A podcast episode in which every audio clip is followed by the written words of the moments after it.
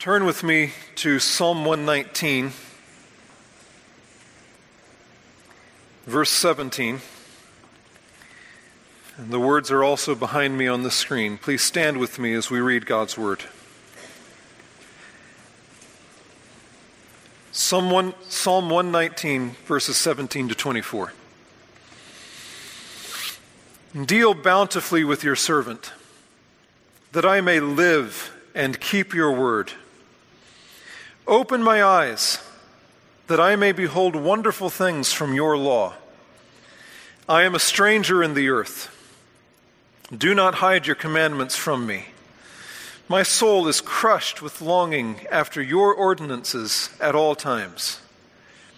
You rebuke the arrogant, the cursed, who wander from your commandments. Take away reproach and contempt from me, for I observe your testimonies. Even though princes sit and talk against me, your servant meditates on your statutes. Your testimonies also are my delight. They are my counselors. This is the word of the Lord. Please be seated. so, what is Psalm 119 about? If you are familiar with the Bible at all, you probably have some vague recollection about Psalm 119. Psalm 119 is long, right? It's that psalm you dread getting to if you're reading through the Bible. Because you know, if you read it through in one sitting, you're going to be at it for a while.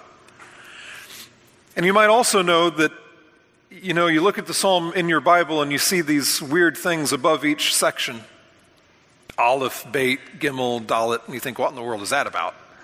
And some of you know what that's about. Those are Hebrew letters, it's the letters of the Hebrew alphabet. And Psalm 119 is weird in that each section, the first line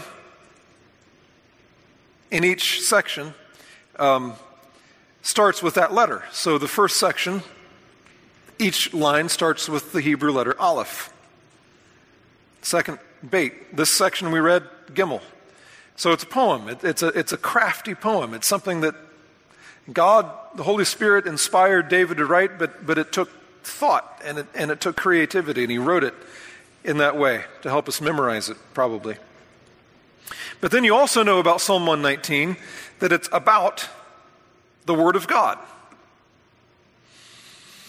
And if you're familiar with the Bible, you know all of those things. The Bible, psalm 119 is that long psalm that you dread coming to if you're reading through the Psalms. It's about the Bible and it has this weird poetic thing going on. So, yeah, Psalm 119 is that long psalm about the Bible.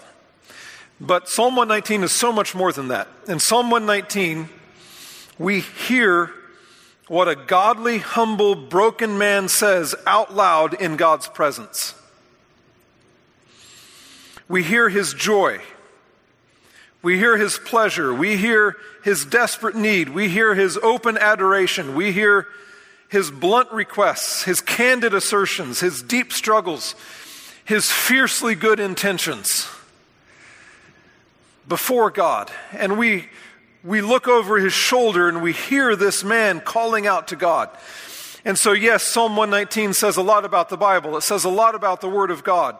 Every verse in Psalm 119 has at least one reference to God's Word, or God's commandments, or God's rules.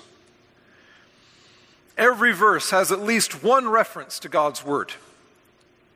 But every verse has at least four times words like this I, you, me, my, your. Those kinds of words show up four times in every verse. I talk to you about what your words mean in my life. That's Psalm 119. And so if I ask you, what is Psalm 119 about? You only get partial credit if you answer it's about the Bible. It's not really about the Bible at all. Or if you say it's a meditation on the importance of the Word of God. This psalm is not about the topic of getting Scripture into your life, and it's certainly not a meditation. It's not some academic, intellectual contemplation about a topic in your mind. That's not Psalm 119. Instead, we overhear the honest words erupting when what God says gets down into you. In Psalm 119, we hear someone speaking to the God who speaks. Someone who needs the God who speaks. Someone who loves the God who speaks. It's not thinking about a topic, it's getting down to, to serious work. It's not an exhortation to study your Bible, it's an outcry of faith.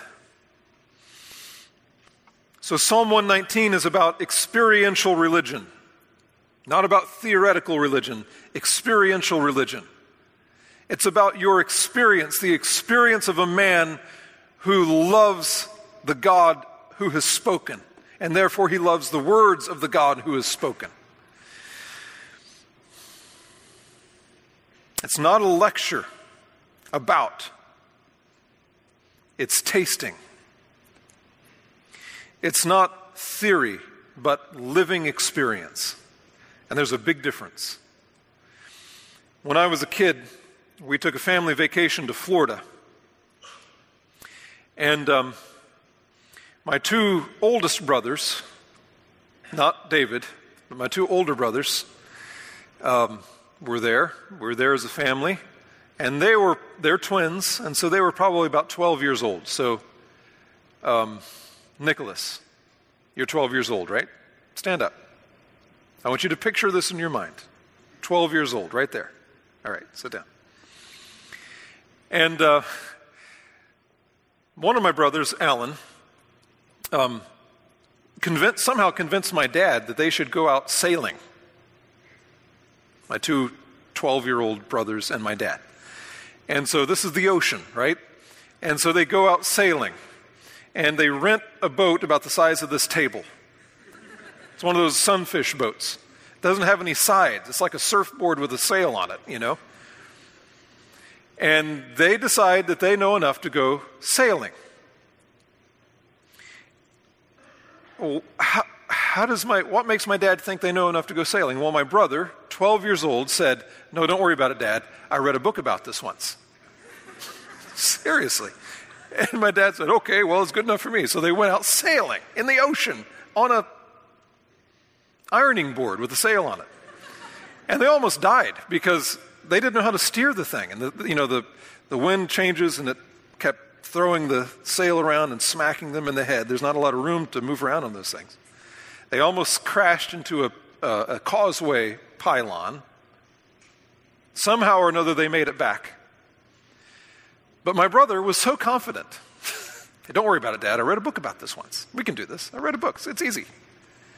Well, that's exactly how we are with the Christian life, often. It's exactly how we are.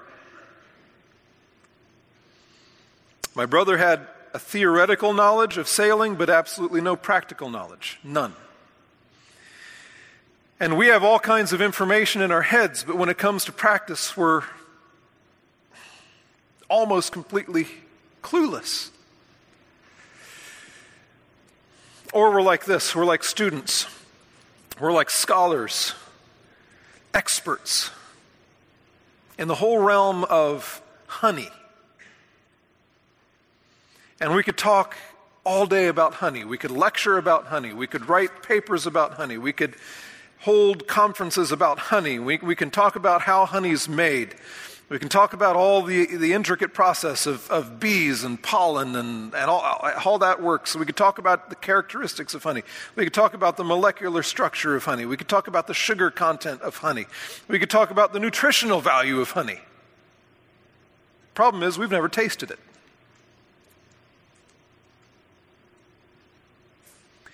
We could go on and on about the facts concerning honey, but we've never tasted it.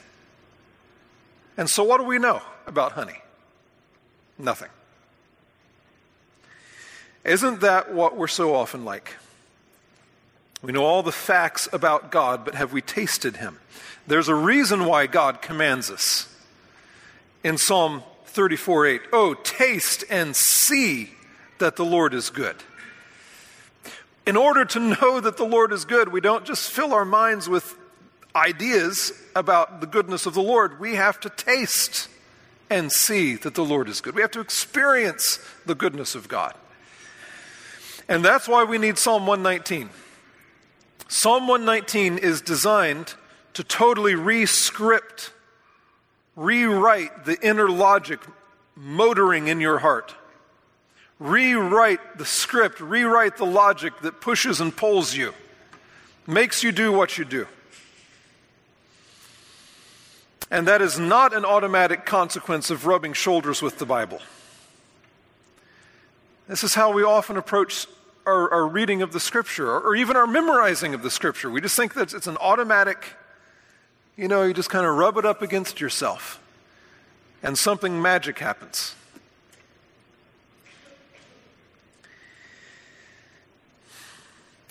We have the constant tendency to mishear what God really says, to misapply what He says, to fail to apply it to the real detail of our lives where it hurts. And so you can read the Bible all day long, you can memorize it all day long, and it can have no effect because you're not using it.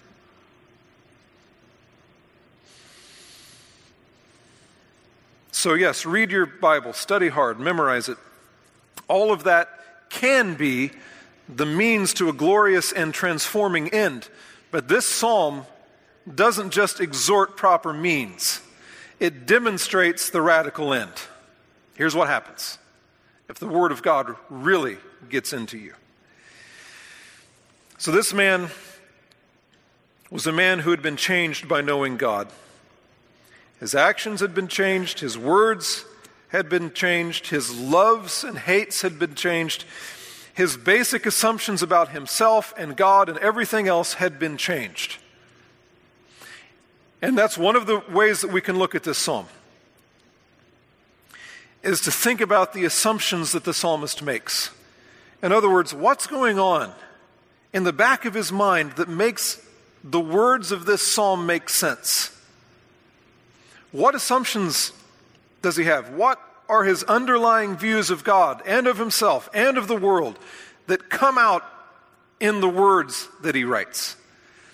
What's going on back in there that, that, make, that makes this the only thing he could say? What's going on? If we don't understand his assumptions, and if we're not on the same page as he is, if we don't understand not just what he says, but why he says this, then we will miss huge elements of what he's saying. And so let's think about the assumptions behind these words. What is the underlying assumption behind his words in verse 17? Let's look at this one verse. He says, Deal bountifully with your servant that I may live and keep your word. Now think about this. What is he thinking that makes those words come out? What is he thinking that makes those words make sense? Several things. What is he thinking about himself? About all men in general, but about himself in particular. Number one, his assumption is life is a gracious gift of God. All right, this, this, this doesn't make sense unless you assume that first, right? Life is a gracious gift of God. There can't be any life of any kind apart from God's gift. Number two, the ability to keep God's word is a gracious gift of God. That's why he asks him to make him keep it, make him able to obey it. The ability to keep God's word is a gracious gift of God. Otherwise, why ask him for this? And third, he thinks of himself as God's servant. I'm your servant. I'm yours. I'm your servant. What assumptions does he make about God? A couple. Number one, God is the source of all life and ability. Number two, God is able and willing to deal bountifully with his servants. Now let's think about these assumptions. Does God's word bear out these assumptions? Are these biblical assumptions? Are these the kinds of assumptions that you get by reading Scripture? Does life depend on God? That's an easy one. Of course it does. We all know this. Even people who do not acknowledge God as their God will acknowledge, yeah, there, there is a God and life depends on him somehow. And this is the testimony of Scripture all over the place. Genesis 2 7. Then the Lord God formed the man of dust from the ground and breathed into his nostrils the breath of life, and the man became a living creature. That's how it all started. God breathed into his nostrils the breath of life, he became a living creature. Life came from God. Acts 17:25, the apostle Paul says, God is not served by human hands as though he needed, needed anything, since he himself gives to all mankind life and breath and everything. Life is the gracious gift of God. Every, every kind of life is, a, is the gracious gift of God. Isaiah 55 3, incline your ear, God says, and come to me. Hear that your soul may live. Not just your body, but your soul. Life is a gift of God. But what about this other assumption about himself in verse 17? The first assumption is life is a gift of God, and most Americans will somehow acknowledge that, right? Somewhere back there, they, they kind of understand that. But the, the other assumption about himself is one that we hate. Not only do we all need God to give us life itself, we also need God to give us the ability to obey Him. We hate that one. Because we're all about our ability, our strength, our, our free will. And so, no, we don't like this one. But is it the teaching of the Bible? Does the Bible teach that we also need God to give us the ability to obey Him, that we cannot obey Him unless God gives us the ability to do it. Is that the teaching of the Bible? Well, listen to the words of Jesus in the book of John. Just listen to these. John 5 44. Jesus says, How can you believe when you receive glory from one another and do not seek the glory that comes from the only God? How can you believe? Or John 6:44, "No one can come to me unless the Father who sent me draws him, and I will raise him up on the last day. No one can come to me." Or John 6:63, "It is the Spirit who gives life, the flesh is of no avail. The words that I have spoken to you are spirit and life." But there are some of you who do not believe, for Jesus knew from the beginning those who who those were who did not believe and who it was who would betray him. And he said, This is why I told you that no one can come to me unless it is granted him by the Father. No one can. Or the apostle Paul, 1 Corinthians 2:14, the natural man does not accept the things of the spirit of God for they are folly to him and he is not able to understand them because they are spiritually discerned. Now, hear the language, the words that God uses here. Any first grader should be able to hear the difference, the kind uh, of what uh, the words that he's using here. Because every first grader knows that if you raise your hand and you say to the teacher, Teacher, can I go to the bathroom? The teacher will always say, Yes, but you may not. Right? Because can is a question of what? Ability. Well, of course, I mean, I hope you're able to go to the bathroom. You're able to, yeah. But you may not. Sit down. Wait till recess. Because that's a word, that's a question of permission. So, what are the words that Jesus uses here? Permission or ability? It's ability. No one can come to me unless the Father who sends me draws him. No one can come to me unless it's granted him by the Father. He's not able to. The natural man is not able to understand the things of God. This is what Scripture says over and over again. He talks about ability. Yes, the assumptions behind Psalm 119:17 are very biblical. We are dependent on God for life and breath and everything else. And we are dependent on God for our ability to believe. We're dependent on God for our ability to come to Him. We're dependent on God for our ability to understand Him. We're dependent on God for our ability to obey Him. That's why He says, Deal bountifully with your servant that I may live and keep your word. You have to help me. You have to help me. I can't do it. I can't even live, let alone obey you. Now, is that the way you think of yourself? In your experience, in, in the details and the routine of your life, and the practical ins and outs of your days, as you go through the details of your life, if you do all the stuff that you have to do every day and every night, do you think of yourself as constantly dependent on God? Is that in the front of your mind? Is it even in the back of your mind? Is it anywhere in your mind? I am constantly dependent on God. Do you see everything as a mercy of God? Or do you take all of that stuff for granted? Are you conscious of your weakness? There are millions of everyday ways that you and I operate without any reference to God. Why? Because functional atheism is our most natural state of mind, isn't it? Functional atheism, godlessness, as if there is no God. That's the rut. That's the default. That's what we will always slide into without work, without constant work. Default, slipping into neutral, is functional atheism. How often do we operate without any sense of our desperate need for daily mercies from God? We just pray the Lord's Prayer. How often do we have any sense that God has to give me my daily bread or I'm done?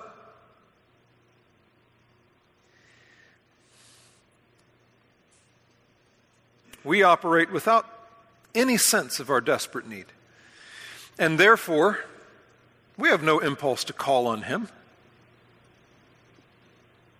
We don't, we don't think about calling on Him because we don't think we need Him.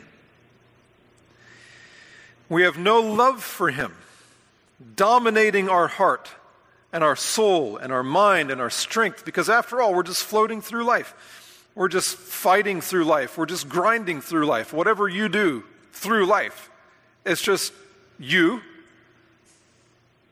and the guy in traffic, or the crying baby, or the bill collector, or whatever. It's just that's all there is to it. You're on your own.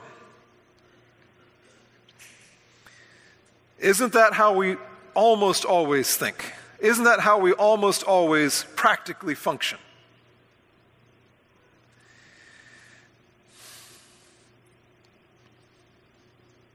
It's our normal assumption. Maybe not when we're in a theological debate. You know, then we, then we think, oh, yeah, yeah, yeah. And we get out of the rut and we spit out the right answers. But certainly when we're driving down the street, paying our bills, disciplining our kids, speaking with our husbands or wives about our day, God simply does not enter into the equation. And we're self sufficient, self satisfied, self confident, It's exactly what the Apostle James addresses in James chapter 4. He's talking to us. This is what he says, James 4:13. Come now, you who say, today or tomorrow we will go into such and such a town and spend a year there and trade and make a profit. Yet you do not know what tomorrow will bring. What is your life? You are a mist that appears for a little time and then vanishes. Instead, you ought to say, if the Lord wills, we will live. If the Lord wills, I'll get out of bed in the morning and do this or that. As it is, you boast in your arrogance, all such boasting is evil. If you can think about even the, the, the, plans of your day without reference to God, you're being evil.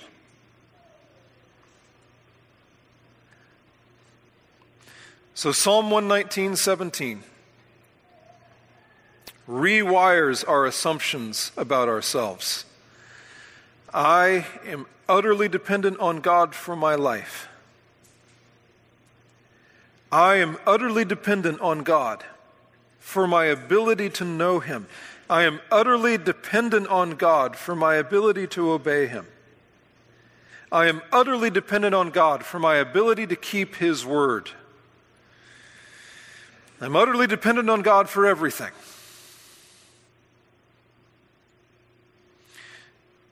Now, what are his assumptions about God? Verse 17 says, Deal bountifully with your servant that I may live and keep your word. What's behind that that makes that make sense? Well, here's the underlying assumptions about God here. Number one, God is the source of life and ability. We've, we've already looked at that. Number two, God is able and willing to deal bountifully with his servants. That's the one that we have trouble with. Because even if we will acknowledge, yes, God is the source of my life, yes, I can't do anything without Him, yes, I acknowledge that. Do you really believe and live as if God is both able and willing to deal bountifully with you?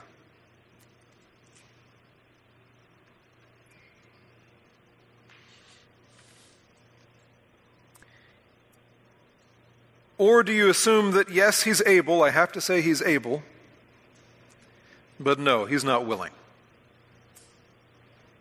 At least not with me. I know he's willing with all those other people out there, but I know he's not willing to deal bountifully with me. I know that I know that we think this. I think it. I know that many of you do too. So, in other words, do you think of God as a stingy, tight fisted, grudging miser who is distant and cold and uninterested and who only gives gifts half heartedly and reluctantly and under compulsion? Or do you have the psalmist view of God? Does your working view of God your idea of God that's always playing in the background, your, that, that basic assumption that you have about God, the operating system view of God, the, the thing that's always running in the background and making everything work. Does your view of God, the assumptions about God that actually shape the way you live and think and feel, does your working view of God look like Ebenezer Scrooge, who, oh yes, he's rich but he's not very interested in giving anything to you. He's not interested in drawing near to you. He's not interested in dealing bountifully with you. Or do you have the, the psalmist view of God, David's view of God? Oh, God, deal bountifully with me. I, am going to be as so bold as to say to you, God, deal bountifully with me. You are no miser. You are not stingy. You are filled with free, abundant grace for me. I expect you to be good to me. Not because I'm good. I'm not demanding you to be good to me because I'm good. I'm not good. But I expect you to be good to me because you are good.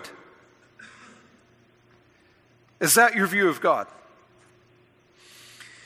If that's not your view of God, then you do not know the God of the Bible. Whatever God you're worshiping, you're not worshiping the real one. Listen to these words. Just listen. Psalm 5, verse 7. But I, through the abundance of your steadfast love, will enter your house. Or Psalm 13, 6. I will sing to the Lord because he has dealt bountifully with me. Or Psalm 31, 19. Oh, how abundant is your goodness! which you have stored up for those who fear you and worked for those who take refuge in you. Or Psalm 36 8, they feast on the abundance of your house, and you give them drink from the river of your delights. Or Psalm 116 7, return, O my soul, to your rest, for the Lord has dealt bountifully with you. Now, does that sound anything like the stingy, miserly, mean, tight fisted God that you assume. And this is the Old Testament, you know? So, what's the New Testament say? Well, more of the same. Because the Apostle Paul especially loved to speak of God as rich in goodness and rich in grace. Hear these words. Let them soak into you. Let them change the way you think. Romans 6:23 For the wages of sin is death, but the free gift of God is eternal life in Christ Jesus our Lord. Free gift. Free gift of God. Ephesians 1 7. In him we have redemption through his blood, the forgiveness of our trespasses according to the riches of his grace. Ephesians 1:18 having the eyes of your hearts enlightened that you may know what is the hope to which he has called you what are the riches of his glorious inheritance in the saints riches Ephesians 2 7, so that in the coming ages he might show the immeasurable riches of his grace and kindness toward us in Christ Jesus. Immeasurable riches. Ephesians 3 8, to me, though I am the very least of all the saints, this grace was given to preach to the Gentiles the unsearchable riches of Christ. Or Ephesians 3:14, for this reason I bow my knees before the Father from whom every family in heaven and on earth is named that according to the riches of his glory he may grant you to be strengthened with power through his spirit in your inner being philippians 4.19 and my god will supply every need of yours according to his riches in glory in christ jesus colossians 1.27 to them god chose to make known how great among the gentiles are the riches of the glory of this mystery which is christ in you the hope of glory And No wonder James says in James 1 Do not be deceived, my beloved brothers. Don't be deceived. Don't let anyone lie to you. Don't let Satan lie to you. Don't lie to yourself. Every good gift and every perfect gift is from above, coming down from the Father of lights, with whom there is no variation or shadow due to change. The God that is The real God, the only God, deals bountifully with his servants. He is able and he is willing. So be honest with yourself. Is that your operational view of God? Do you think you're being humble when you, when you think that God's not willing to be good to you? Do you think you're being humble? when you stick your fingers in your ears and run the opposite direction of Scripture? You think that's humility?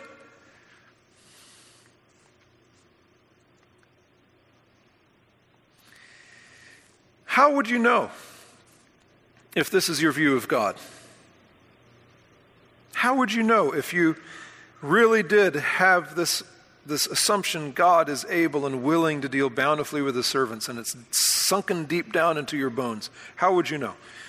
Well, how do you pray? How do you pray?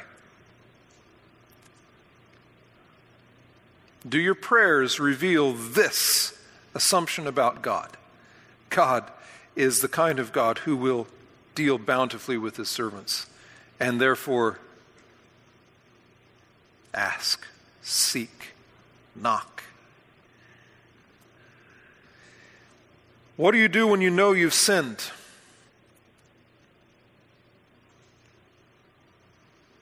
What do you do when you know you've sinned? Here are your two options.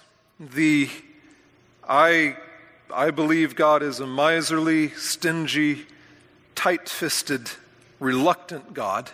Okay? That version. What does it do? And you know you've sinned. Where do you go? You run.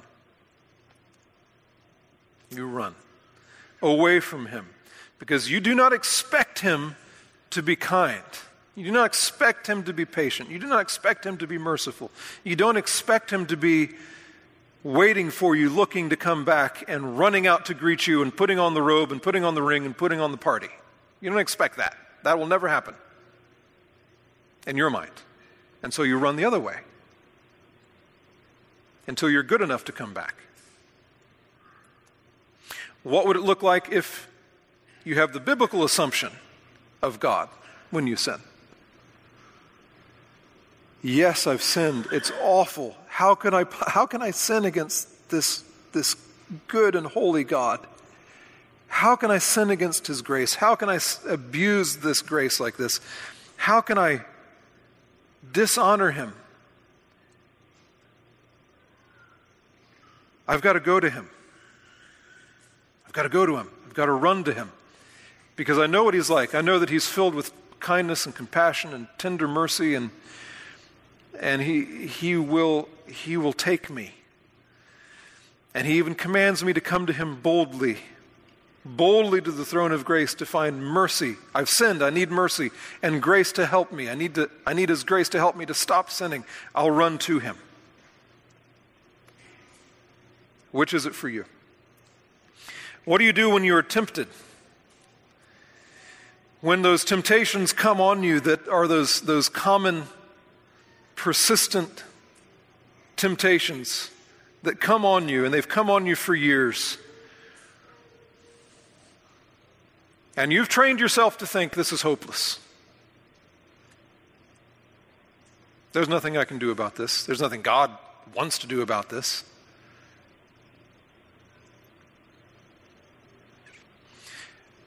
But Scripture says there's no temptation taken you but what's common to man, and God is faithful, who will, with the temptation, provide what? A way of escape. But you don't think about that, do you? Because that's not your God. Your God isn't that isn't faithful. Your God isn't good. Well, at least not to you. So it's hopeless. Go ahead and sin. How do you respond when trouble comes?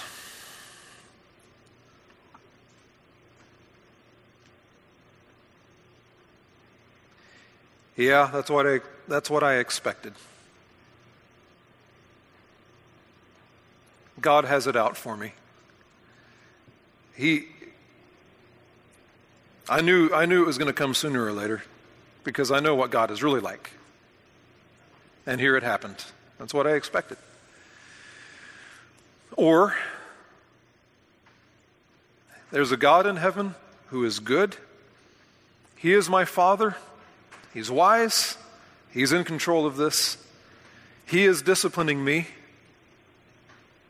Yes, He's disciplining me. But what does Scripture say? He disciplines every son that he what? Receives. Every son that he loves. Scourges every son that he receives. So this, that's what's going on here. That's what's going, that's how I have to think about this. There's a God in heaven who's revealed himself in the Bible. He's told me what he is like. I'm not allowed to make up a different God. This is the God of, of heaven. And here's what he's doing with me. And yes, it hurts. It's awful. But I know what's going on. I know what's going on. So, on the other hand, this is wonderful. This is proof to me that God loves me. Not that he hates me, but that he loves me. How do you treat the people closest to you? How do you treat the people closest to you? Because we usually deal with people the way we think God deals with us. How do you deal with the people who are closest to you? How do you treat the people in your world? You can see what you really think God is like by stepping kind of out of yourself, looking at yourself, and look at yourself. How do I treat the people around me? If I was taking a video of myself, what would it look like? And what would that tell me about what I think about God? Do you insist that everyone performs and meets your standards and jumps through your hoops before you will bless them? Do you always hold the rules over everybody's head and, and force them to, to do exactly what you want them to do or else? Are you always critical of everyone? Are you bitter and unable to forgive people when they sin against you? Do you nurse the grudge? Scripture warns us about the root of bitterness. Do you plant the root of bitterness? Do you put it in the, in the greenhouse? Do you fertilize it? And check on it every day and make sure it's growing well.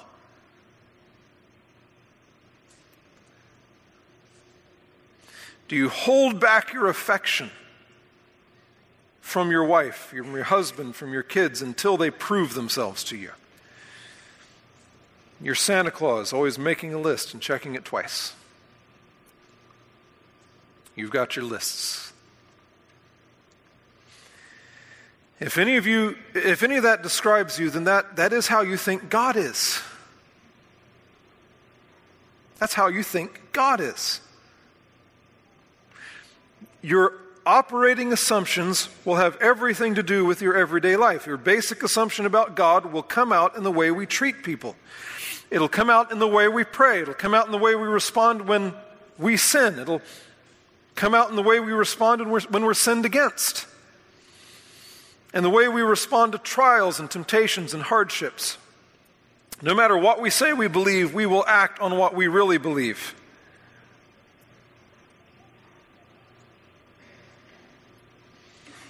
If you know and genuinely feel and experience that God relates to you out of rich and abundant and free goodness, then that'll change everything. Think of how that would change the relationships with the people that are closest to you. You would deal with people the way God dealt with us.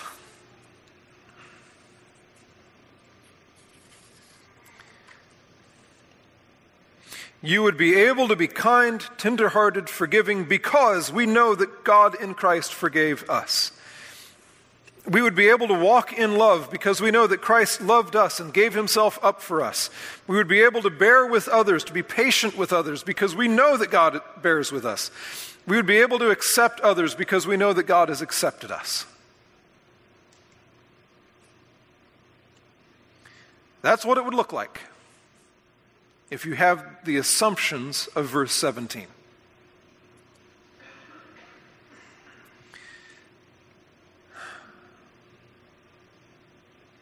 I was going to go into verse 18, but we don't have time. Let me read the rest of this passage to you.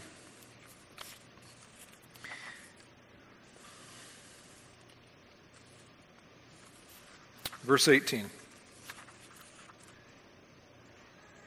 Open my eyes that I may behold wonderful things from your law.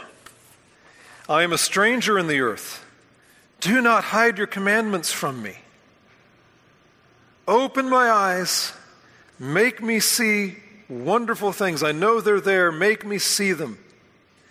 I'm a stranger in the earth. Don't hide your commandments from me. What would happen to me if you hid your commandments from me? I would die. There's nothing left here for me. I'm a stranger. I'm a, I'm, a, I'm a sojourner. I'm a wanderer on the earth. Don't hide your commandments from me. My soul is crushed with longing after your ordinances at all times. So that's, that's, that's our first thought when we wake up in the morning, right? My soul is crushed with longing for your ordinances at all times. I can't wait. It's not us, is it? It can be. You rebuke the arrogant, the cursed, who wander from your commandments. Oh God, make me not wander from your commandments. I don't want to be like that. Take away reproach and contempt from me, for I observe your testimonies, even though princes sit and talk against me. Your servant meditates on your statutes. I don't care what they say. Your testimonies also are my delight. They are my counselors. Do you hear the spirit behind those words? Do you hear the attitude behind those words?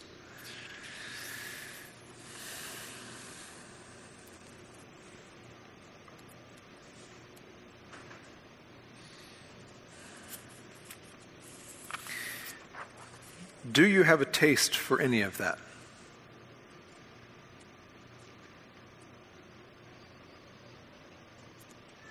Do you, do you read those words and you say, oh man, it's, it's not me. I mean, maybe sort of, but nah, not really. But man, I wish it was. I wish that was me. Do you have a taste for these things? Do you want them? If you don't, if this is just uh, whatever, then you do not have the Holy Spirit of God. But if you can read this and, and see, yeah, that's not me, but man, do I want it. The only explanation for that is you have the Holy Spirit of God. Do you mourn the fact that you're so pitiful in your living experience of these things? If you do, then you should be filled with hope. Because that sense of desire and longing and inadequacy and weakness and lacking can only be the work of God's Spirit in you. You would be blind and dead and calloused and hard if God wasn't working in you. So keep trusting Him, keep seeking Him. Isaiah says in Isaiah 55 Seek the Lord while he may be found, call upon him while he is near. Let the wicked forsake his way, and the unrighteous man his thoughts. Let him return to the Lord, that he may have compassion on him, and to our God, for he will abundantly pardon. That's God. Turn back to him. Come to him. James says, Draw near to God, and he will draw near to you. Come to him. Let's pray.